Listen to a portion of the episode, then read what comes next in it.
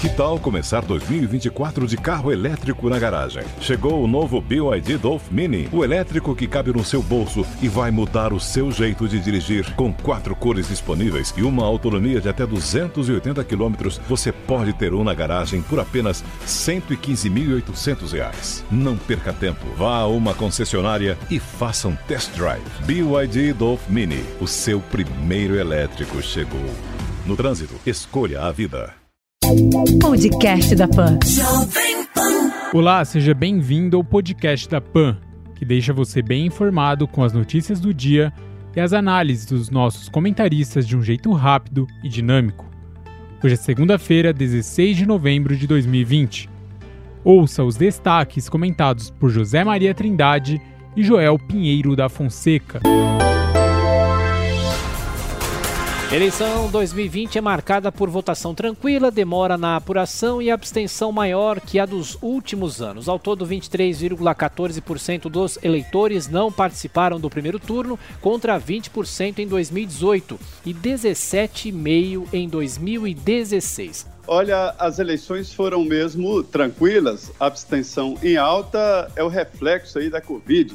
A eleição nos tempos da Covid-19. Aliás, da, é, da, da, do, da pandemia, né, da, que acabou na Covid-19. É, o presidente do Tribunal Superior Eleitoral mostrou que os supercomputadores do Brasil falham, falharam na divulgação de dados e isso acabou alimentando na rede a possibilidade de fraude.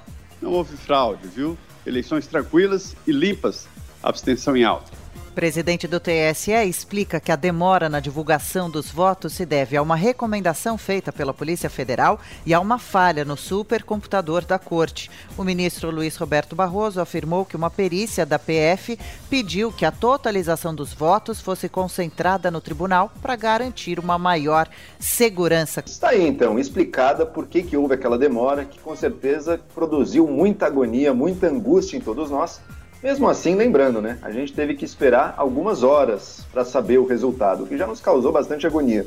Imagina um país como os Estados Unidos, que estão há semanas tentando contar votos. A situação aqui no Brasil, eleitoralmente falando, ainda funciona.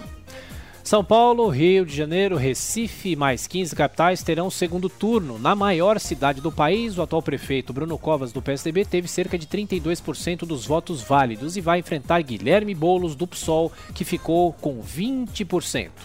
Tenho certeza de que esse é o desfecho que o Bruno Covas, prefeito de São Paulo, gostaria. Estrategicamente para ele, melhor pegar um adversário como Guilherme Boulos, que apela mais à esquerda, e deixar o Covas com o centro. Se fosse Márcio França, teríamos outra estratégia eleitoral aí. A questão é que o Guilherme Boulos tem tido uma campanha muito forte em redes sociais. Será que ele vai dar um sufoco para o atual prefeito? É, 18 capitais né, com o segundo turno. É bom prestar atenção em Fortaleza, Recife, Juiz de Fora, Guarulhos, Manaus, Rio de Janeiro, São Paulo. Eram 95 cidades com possibilidade de segundo turno, as que têm mais de 200 mil eleitores. Né? Eu gosto de segundo turno é quando o eleitor define quem vai para o segundo turno, vota em quem gosta, quem prefere, e depois tira ali o menos pior, se for em caso de derrota em primeiro turno. Acho que é um sistema bom. No Rio de Janeiro, a disputa será entre o ex-prefeito Eduardo Paes do DEM e o atual chefe do Poder Executivo, Marcelo Crivella, do Republicanos. No Recife, o segundo turno terá João Campos, do PSB, e Marília Arraes, do PT. Em Porto Alegre, a votação do dia 29 de novembro terá Sebastião Melo, do MDB, e Manuela Dávila, do PCdoB. E em Manaus, a disputa pela prefeitura ficou entre Amazonino Mendes, do Podemos, e Davi Almeida, do Avante. Já em Goiânia, Maguito Vilela, do MDB, vai encarar Vanderlan Cardoso, do PSD. E em Fortaleza, os eleitores vão escolher entre Sarto, do PDT, e Capitão Wagner, do PROS, enquanto em Salvador, Bruno Reis, do DEM, foi eleito neste domingo. Em Belo Horizonte, Alexandre Calil, do PSD, foi reeleito com 63% dos votos válidos. Rafael Greca, do DEM, venceu novamente em Curitiba. E Jean Loureiro, do DEM, segue no comando de Florianópolis. Marquinhos Trade, do PSD, ganhou a votação em Campo Grande. Cíntia Ribeiro, do PSDB, segue na Prefeitura de Palmas, assim como Álvaro Dias, do PSDB, que foi reeleito em Natal. Após período de testes, PIX começa a funcionar hoje em todo o Brasil. A nova ferramenta promete promete transferências bancárias instantâneas e gratuitas. Pela primeira vez, Donald Trump admite vitória de Joe Biden, mas depois volta atrás. O republicano escreveu no Twitter: ele ganhou porque a eleição foi fraudada, mas uma hora mais tarde escreveu que nada reconheceu. Pois é, um pequeno ato falho escrito ali do presidente americano reconhecendo a vitória do Biden, ainda que fraudada, mas já foi um passo. Porque então ele admite que na contagem dos votos, nos votos que foram lançados, a vitória é do Biden e não dele. O que a esperança dele é mostrar alguma fraude, até agora evidências zero. É, olha, meu instinto de jornalista me impede de fazer avaliações equivocadas. A realidade é a seguinte: Joe Biden ganhou a eleição. Se depois o Donald Trump vai fazer uma reviravolta e ganhar na justiça, aí será outra notícia, outro comentário e outra realidade. Mas no momento é esta: Joe Biden ganhou a eleição. Agora diz Olavo de Carvalho de que ele não toma posse porque pode ser preso. Aí sim existe a possibilidade. Se houve mesmo irregularidades lá, o pessoal não perdoa, não, viu? Sob chuva, Lewis Hamilton da Show vence o Grande Prêmio da Turquia e conquista o sétimo campeonato mundial de Fórmula 1. Com o hepta, o piloto britânico se iguala a Michael Schumacher, com o maior número de conquistas na principal categoria do automobilismo. O TSE foi alvo de ação coordenada de hackers para desacreditar a eleição desse ano. No Brasil, esta é a avaliação da SaferNet Brasil, associação que trabalha em parceria com o MPF no monitoramento de fraudes eleitorais na internet. Pois é, a gente está vendo aí um ataque coordenado não só de hackers, hein, mas vamos lembrar também do ataque discursivo contra as eleições, contra o TSE, contra as urnas eletrônicas no Brasil. Esse discursinho eles estão ensaiando com o Trump lá nos Estados Unidos, falando tudo, não, foi fraude, não sei o quê. O Brasil, com um sistema de votação totalmente diferente dos americanos, essas forças de extrema direita, de uma direita populista, usam o exato mesmo discurso. Se nós não estamos vencendo, é porque tem fraude. E não vão parar com isso. Se conseguirem o voto impresso, como talvez consigam, Bolsonaro disse que vai mergulhar no Congresso pelo voto impresso. Essa é a prioridade dele. Mas mesmo que consiga, pode ter certeza, o discurso de fraude eleitoral não vai parar. É, o presidente do Tribunal Superior Eleitoral identificou com antecedência essa tentativa de descredibilizar a política nacional e as urnas eletrônicas. Primeiro, através de é, é, comentários falsos, né, de fake news, e depois com ações é, na prática mesmo. Por isso, chamou a Polícia Federal e os policiais federais técnicos acompanharam todo o processo eleitoral. Foi da Polícia Federal essa ideia absurda que acabou atrapalhando de centralizar a contabilização dos votos aqui em Brasília no TSE. Grande São Paulo reelege 13 dos atuais 22 prefeitos. Antigo reduto petista, a região não escolheu nenhum candidato do partido, que ainda tem três nomes no segundo turno. Pois é, o PT perdeu espaço São, no, no Brasil inteiro. Está sendo visto que forças da esquerda estão sabendo crescer, onde o PT, com uma imagem muito desgastada, saiu bastante prejudicado. Mais uma vez, Eduardo Suplicy do PT de São Paulo é o vereador mais votado do Brasil, mas com 120 mil votos a menos do que em 2016. Já Carlos Bolsonaro, do Republicanos do Rio de Janeiro, foi o sexto mais votado em todo o país, com 71 mil votos, 36 mil a menos do que na votação anterior. Dos 59 candidatos apoiados por Bolsonaro, apenas nove se elegeram e outros dois avançaram para o segundo turno. Em rede social, o presidente disse que onda conservadora conservadora veio para ficar, mas nomes como Celso Russomano em São Paulo e delegada Patrícia no Recife sequer continuam na disputa.